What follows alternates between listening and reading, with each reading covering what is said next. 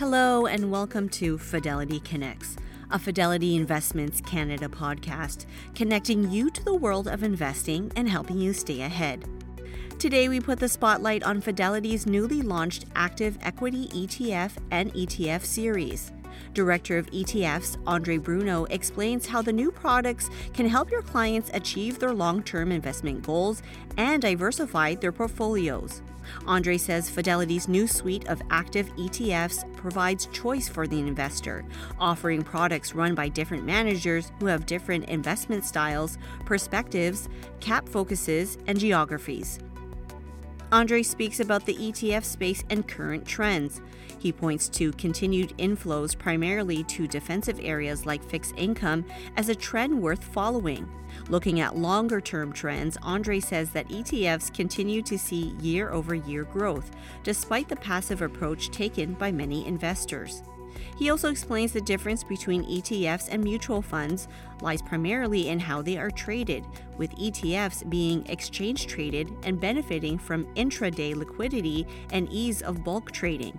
Andrei also describes his tips and tricks for trading ETFs, including avoiding trading at the open and close due to increased volatility and reaching out to your trading desk about preserving liquidity when executing block trades. Andrei says Fidelity's strength is in its vast array of research analysts across the globe, covering virtually every stock and sector, a resource leveraged by portfolio managers to execute both macro and micro investment decisions. This podcast was recorded on May 25th, 2023. The views and opinions expressed on this podcast are those of the participants and do not necessarily reflect those of Fidelity Investments Canada, ULC, or its affiliates. This podcast is for informational purposes only and should not be construed as investment, tax, or legal advice. It is not an offer to sell or buy, or endorsement, recommendation, or sponsorship of any entity or security cited. Read a fund's prospectus before investing. Funds are not guaranteed. Their values change frequently, and past performance may not be repeated. Fees, expenses, and commissions are all associated with fund investments. First of all, congratulations on the active ETF launch. It's much appreciated. It was, uh, you know, uh, many, many months, uh, obviously behind the scenes of work. So it's it's great to see it all come to fruition, and and we are super super excited about the launch. Great. So we're gonna we'll, we'll dig into some of that in a moment, but first let's let's start with some of the ETF trends that you're seeing in the space a bit more broadly. It's been a good couple of years, even despite the market volatility for ETFs. Why are we still seeing inflows uh, into this space, and uh, what are maybe some of the things that you're seeing here that uh, would be interesting uh, to highlight? Yeah, so as a whole in the space, we're obviously continuing to see inflows into the ETF space uh, from an AUM perspective. You know, take a look at this year just to get a little bit granular about kind of the trends we're seeing this year. Obviously, we're still seeing you know tons of flows kind of go into the ET or sorry into the fixed income space. You know, obviously there's been you know concerns of a recession and a slowdown, and and, and that has been uh, you know driving investor sentiment. So again, we're seeing flows kind of into the more de- defensive areas. So fixed income being you know again again that that that safety valve for you kind of uh, in those recessionary times. And we're also seeing flows kind of go into kind of defensive areas of the equity market as well. But you know, when you take a step back and take a look at longer trends, I think you pointed out, you know, ETFs are still continuing to see flows year over year. We're still seeing the space grow from an AUM perspective. Um, when you take a look at, you know, when you think about the ETF space, you know, a, a lot of folks think kind of passive when they think ETF space, and it's it's, it's certainly grown. And you know when when ETFs were first launched, that was certainly what dominated were those passive index ETFs. So think of you know your S and P 500 index ETFs. So it's obviously grown, and, and the and, and the space can kind of be broadly broken up into three different areas. So you've got your passive, which we just talked about, your smart beta, and and active as well. Uh, so again, historically, active had been reserved for kind of the mutual fund space. And you, when you take a look at kind of those three buckets and, and where the growth has been over the last, uh, you know, three to five years, you've seen active starting to get a larger share of, of kind of the AUM from a growth perspective. Um, so that's obviously an emerging trend that we're seeing over the last three to five years uh, in the ETF space. Yeah, it's interesting to see that because really, you know, passive investments uh, were sort of an alternative to mutual funds. That's what people thought of at the beginning, but now we're seeing this space grow. Maybe talk about the evolution a bit. Why are we seeing uh, the move from just passive to now smart beta and, and into active? Yeah, for sure, and I, I think it's been it's been a couple things. I think you know initially uh, there was probably some operational constraints about having active mandates in the ETF vehicle. So obviously technology has gotten a lot better. Um, the industry has adapted to that. Um, also, I think it comes from an appetite too. I think as the ETF vehicle is getting a little bit more popular.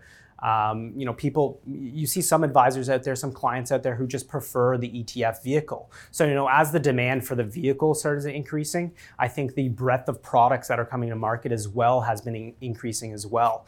Um, so again, we, we continue to see growth in the space. We continue to see new and different innovative products that maybe if you go back 20 years, you would have thought would never come to the ETF vehicle. And so we're starting to see a lot of those, those more bespoke and interesting products come to the to the ETF vehicle and market.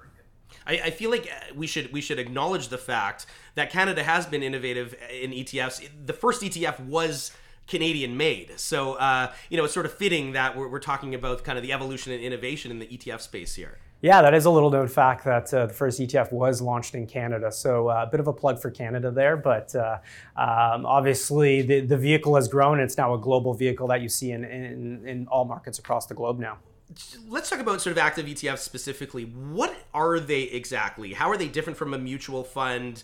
Uh, what are the mechanics of this? Yeah, so high level, um, there, there isn't a ton of difference between you know an active mandate you see in an ETF and an active mandate in a mutual fund.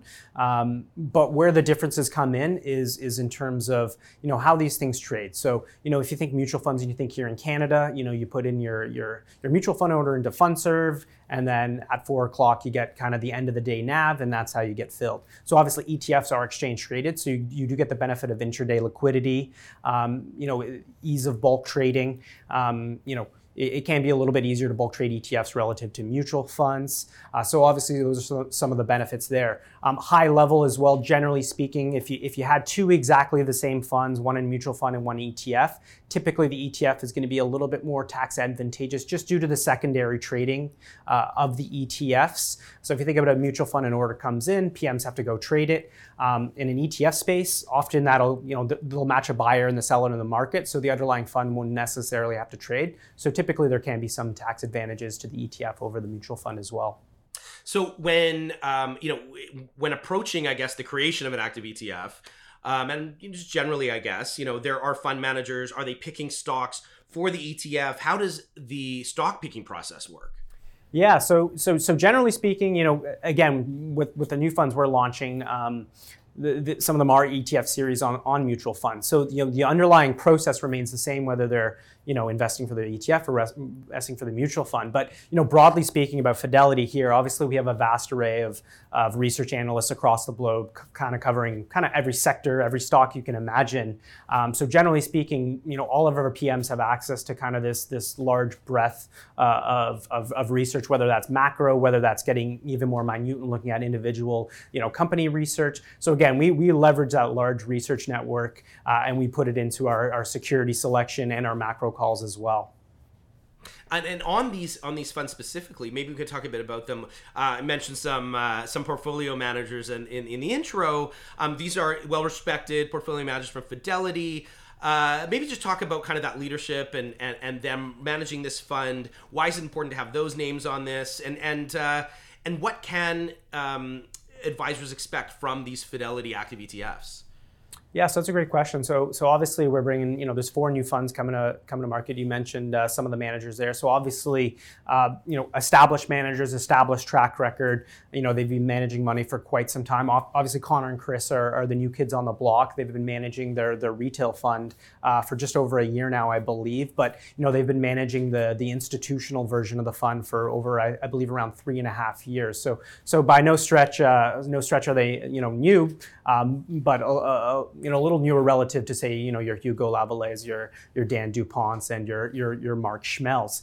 Um, but you know, in terms of these these products, like you mentioned, three of them are ETF series, so you know they're going to be you know managed in, the exact same way as the mutual fund. Uh, for Mark Schmehl's product, it is a, it is a clone of his innovator strategy, so that's going to be you know managed very very closely to the underlying mutual fund there. So why did we bring these particular managers? Again, we mentioned they do have an established track record. You know they're they're, they're managers that people know and love, um, but also you know we wanted to give investors a choice. So that was kind of the main thing with these launches. Number one, we wanted to give them choice in vehicle, but when you take a look at the underlying managers, underlying strategies, it's a bit of a, a buffet of funds, as you will. Different managers, different styles, different geographies, different cap focuses. So there's a little bit of something for everyone in there. Um, so if, if advisors, you know, lots of advisors are listening to this right now, they might be familiar with the mutual funds that uh, were, have been kind of turned into ETFs. Um, you mentioned some of the properties of kind of ETFs and why they're an advantage, but maybe for the advisors on the call, uh, why you know why consider the ETF when maybe they already have the mutual fund or they or they or they have both options? Um, why choose one over the other? Yeah, so that's a good question. So generally at Fidelity, we're agnostic. You know, if you want to invest in Fidelity through the ETF vehicle or the mutual fund or a combination of both. Again, we're agnostic. Whatever works best for you, your clients, and your book. Again, I mentioned there are some advisors out there who do prefer the ETF vehicle for, for some of those advantages I mentioned earlier, whether it's the intraday liquidity or the, the ease of bulk trading. Um, so again, you know, if you have an ETF book, you prefer investing through ETF, the ETF vehicle, then I would recommend the ETF for you. You know, if you prefer mutual funds and, and like to invest in mutual funds, then I would that I would recommend just investing in the mutual fund. Whatever works best for you, your clients, in your book. You know, it's hard for us to say, you know, again, we're agnostic. I'm not going to say the ETF is better, the mutual fund's better. It's whatever works for you. And again, I just want to stress that what we wanted to offer with this launch is just choice for our clients and investors. Um, uh, let's talk a bit more about w- the need for active. Like, what, what, I guess you know, the, we're not saying anything is better than the other, but but why do you think active has become a bigger part of the ETF space? Um, you know, why why did, is there a need for active when you have so many passive funds and now more smart beta funds. Yeah, for sure. I mean, eh, when you think of when you think of uh, when you think of those passive indices, you're getting kind of beta exposure, right? You're getting you're getting exposure to the broader market. You know, if you're looking for alpha opportunities through vis-a-vis security selection, obviously you're going to get that through active management. Um, speaking a little bit more uh, locally in terms of you know right now why active management certainly makes sense. You know, if you think about where we are in the cycle, obviously we're getting a, a slowdown. There's choppiness in markets. You know, it's in those choppy and volatile markets where you get those those active managers that can really shine and, and kind of add alpha to your portfolio. So, you know, specifically right now, I think active makes a ton of sense, especially given how choppy markets have been and how volatile markets have been this year. Uh, just on that point, um, it, it, has been interesting that ETFs have really held up in volatile markets. I think there was an expectation a while, you know, years ago that the big test for ETFs would come when there was a big drop, and we saw the pandemic happen, and ETFs held up. They, they had a great year that year. Um, why are ETFs a vehicle that has uh, been able to perform well in all sorts of market conditions? Yeah, so it's a good question. I think I think just kind of what's what's offered through the ETFs. Again, you, you've got it kind of it kind of sweeps the whole gamut right now. And you know, there, there, are obviously certain products that are still only offered in the mutual fund or OM versions. Um, but I think when you just take a look at the breadth of products in ETFs, when historically it was just kind of a, a passive following indices, but now you've got kind of a whole range of products you can invest in within the ETF vehicle. So, you know, it, you know, if you want passive exposure, beta exposure, you've got your passive. You want a little bit of something in between active and passive, and you want to get into the smart betas, and you want to focus on specific factors, for example, quality or value. That's at your disposal. You know, if you want to go full blown active and, and try to drive alpha through security selection, sector rotation, we've got the active. So I just think the breadth of products within ETFs are keeping a lot of people in the ecosystem, and kind of whatever they want, they can kind of invest in in the ETF space nowadays. Yeah, it does feel like you know you really can build an all ETF portfolio today, and and ones that are, are really tailored to that individual investor. Well, well, that's just it, right? You can you can build an entire portfolio just on ETFs. I mean, maybe if you went back, you know, 15, 20 years, that might have been a little bit more difficult, uh, but you certainly can, and, and there are certainly tons of clients who do in fact do that. Um, we have a question from an advisor's uh, from an advisor. Uh, how similar or different will Fidelity Global Innovators ETF be from Fidelity Global Innovators class? Yeah, so so under the hood, Mark is going to run them, you know, almost exactly the same.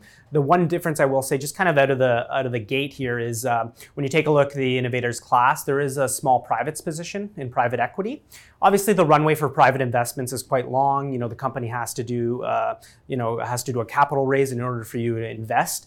Um, so obviously, we couldn't match the private position uh, right out of the gate. So the current private position in the underlying ETF is currently sitting at zeros. That being said, on a go-forward basis, if Mark does want to engage in new private investments, he there's nothing precluding him from adding that, you know, equally to the class as the ETF. So I would say that's the main difference. From an overall trading perspective, again, Mark is going to basically mirror the trades in both of these portfolios. So they're going to keep things super super tight in terms of a return perspective. Great. Uh, a couple more questions. Um, will there be short-term trading fees associated with the Fidelity Global Innovators, e- Innovators, or ETF or ETF series? Yeah, so there will be no short-term trading fees on on on on the ETFs, and, and that applies to our whole lineup. Um, uh, so again, you know, those are those are market. You, you buy them and buy them and sell them in the market. So there are no, no short-term trading fees. Obviously, if if you know there's brokerage fees that your firm charges, obviously they would be subject to that. But from from a Fidelity perspective, we don't charge any short-term trading fees on trading our ETFs. And uh, another question: Will these ETFs or any other active ETFs at Fidelity be available in a corporate class structure at some point? Uh, so, uh, I would. Um, I'm not going to say never, but I would. I, I, would suspect that they won't be in a corporate class structure, unfortunately. Um, and that's just. Um, it's just the way the corporate class is structured. It makes it kind of tough to put it into an ETF vehicle. Um, so, so my gut would say these likely would not be offered in corporate. Again, I don't want to never say never, but I would say there's a very low probability chance that these would be offered in corporate class. Um, how, how do you see active incorporating with passive and smart beta within a portfolio. Uh, you know how should how should advisors think about maybe structuring an all etf portfolio using now all of these different things at their disposal yeah, for sure. And if we're thinking in the context of these four funds that we're launching, so you know cer- certainly these funds can serve as a core equity holding.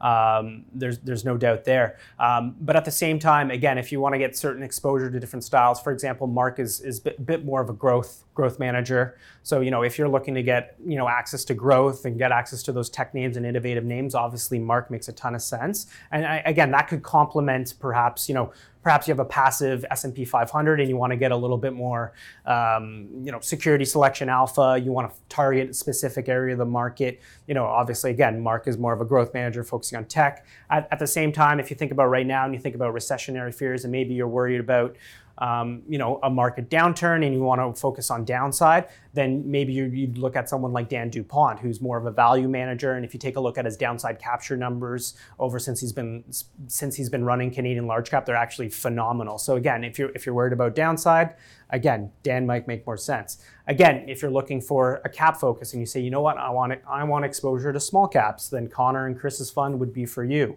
Um, so again, you, you could hold these each and any one of these as a, as a core holding. You could add it as a satellite holding if you want to get specific exposure to a, a specific style, a specific cap, a specific geography.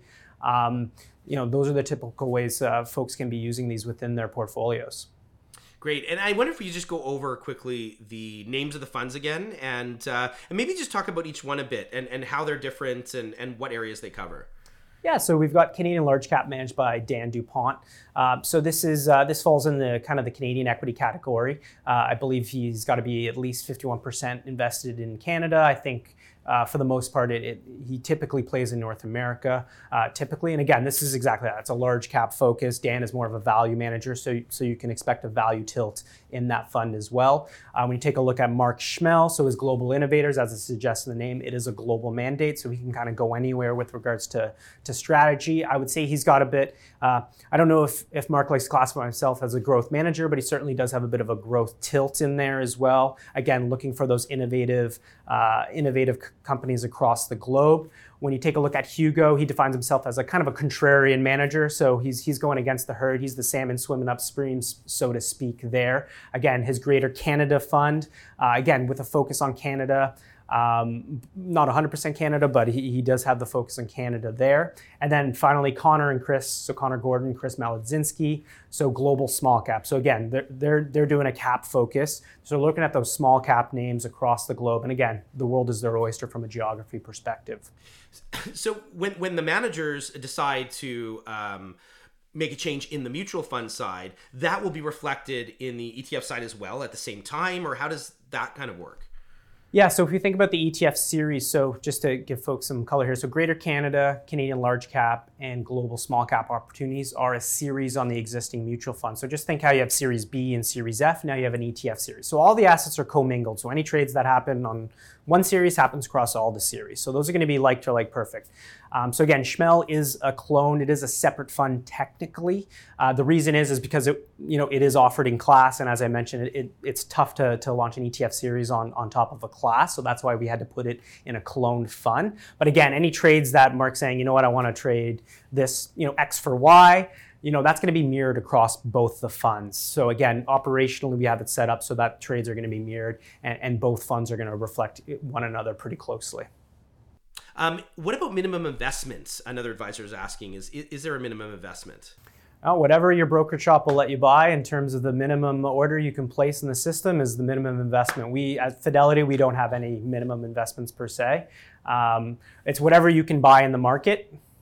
That's your minimum investment. Let's let's talk a bit more about the Fidelity. Uh, why Fidelity? And um, you know why are you launching these now and then and what does you mentioned a bit before about kind of the team but let's talk a bit more about that why what are you bringing to the table here with this fidelity with the fidelity team yeah i mean i think historically obviously fidelity was known as kind of this active equity um, stock picking mutual fund shop, and, and certainly that's been one of our core capabilities for you know you know since the company was was was launched many many many many years ago. Um, so I think you know the great part about this launch is we're able to kind of marry kind of our core capabilities and leverage our core capabilities in stock picking and bring it to the ETF vehicle. Obviously, we've grown well past just being a long only mutual fund shop. Again, we offer uh, ETFs, we offer uh, liquid alternatives, and, uh, and many other many other products that you know maybe historically going way back Fidelity didn't offer. So again, we're able to marry that core long term capability, our stock picking ability, and bring it to the ETF vehicle vehicle and again offer investors choice there. So again, I think Fidelity has a, a, long track record of having great managers, great returns, and adding value to our clients over many, many decades. Uh, another question came in. This is a good one. I, I, I, they're all good, but uh, are the all-in-one ETFs considered active ETFs? I think that's a when we have these conversations with all-in-one, there is you know uh, we usually have a comment on or talk about how active they are or how they work. So so how would you uh, answer that? Yeah, so I wouldn't, I wouldn't classify them as fully active. So we, we have the general mix that we try to maintain. So let's take a look at the balance, for example, 60 40, uh, 60 equity, 40 fixed income. Sorry, uh, 59, I believe, equity, 40 fixed income. We do have a, or sorry, I think it's a 3% Bitcoin position in there. So subtract that from the from the equity side of things. Um, so that, those aren't actively managed insofar as we don't have someone on top of that saying, you know what, I want to go a little bit more overweight equity or want to go a little bit overweight fixed income. We do have those neutral weights that we rebalance um, from time to time. Um, so th- they're not active. The underlying funds are factor ETFs, which then themselves are kind of smart beta as well. Um, so I would classify it more of as a smart beta package and not a fully active package. That being said, we do have some active on the fixed income side. So if you think about uh, Jeff Moore's mandate in there, the Global Core Plus portfolio, that is active. So there is a little bit of an active sleeve in there. Uh, but generally speaking, from a top fund perspective, there's no one making asset allocation calls across the different asset classes. Describe the difference between smart beta and active because smart beta sort of feels a bit active, but it's not. Uh, how would you characterize the two, and what's the difference? Yeah, so so in the smart beta, you are you're targeting a specific area of the market, and you are trying to get alpha. That is to say, you're trying to outperform the broader market over that investment period.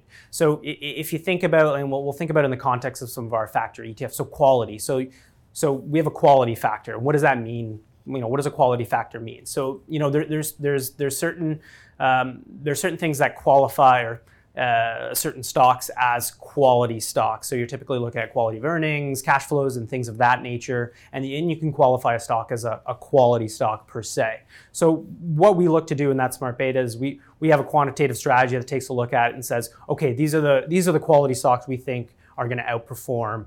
Um, so you're getting exposure to a specific type of stock in this particular example. Um, at the same time, you are trying to derive alpha over the investment period above the benchmark. So we like to say they're they're active in design and passive in implementation. So again, it's a quantitative strategy. You don't have a you don't have you know stock pickers in there every single day trading in and out. You're kind of running a quantitative strategy, trying to outperform the market over an investment cycle where do you see active going from here? And, and there were some numbers, but I, I, can't remember them. I don't know if you remember off the top of your head, just the breakdown of kind of active and passive. It's, it's become a bigger part of the market. Um, do you think it will continue to to more launches, uh, not just at Fidelity, but sort of generally, will it become a bigger part of the ETF market?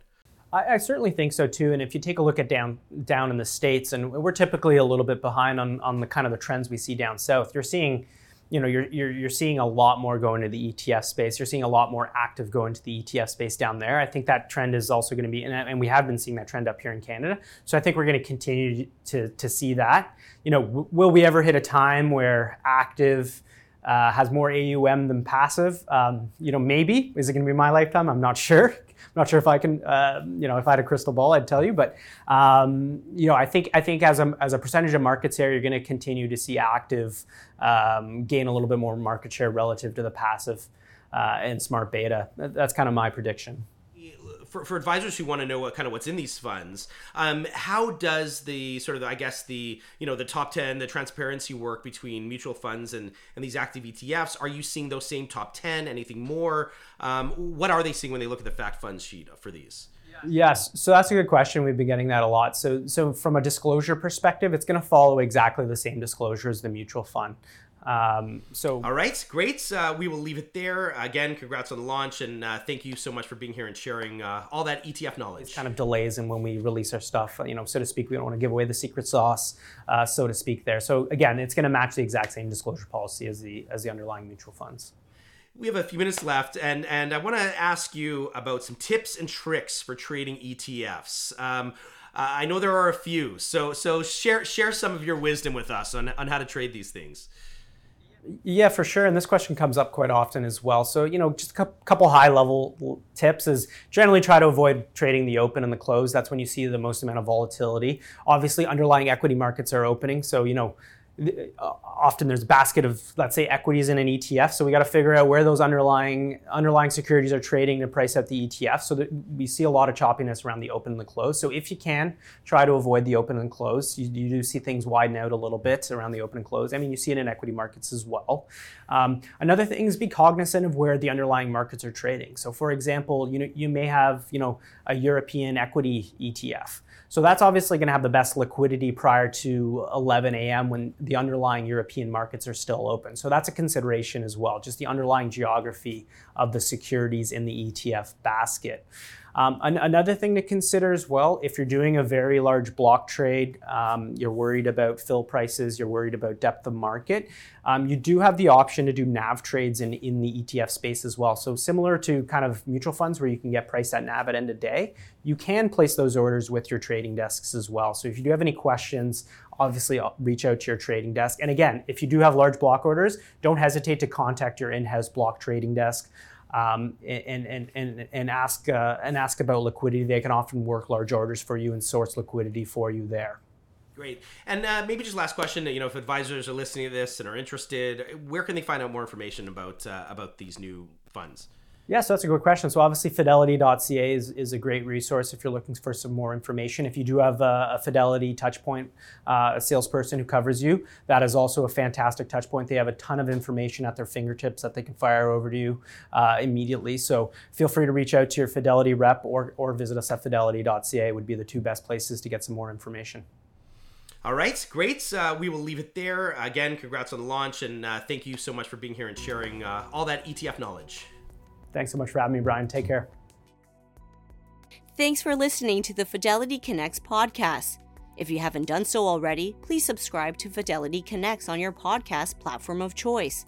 And if you like what you're hearing, leave a review or a five star rating. Fidelity mutual funds and ETFs are available by working with a financial advisor or through an online brokerage account. Visit fidelity.ca slash how to buy for more information. While visiting fidelity.ca, you can also find information on future live webcasts. And don't forget to follow Fidelity Canada on Twitter and LinkedIn. Thanks again. See you next time.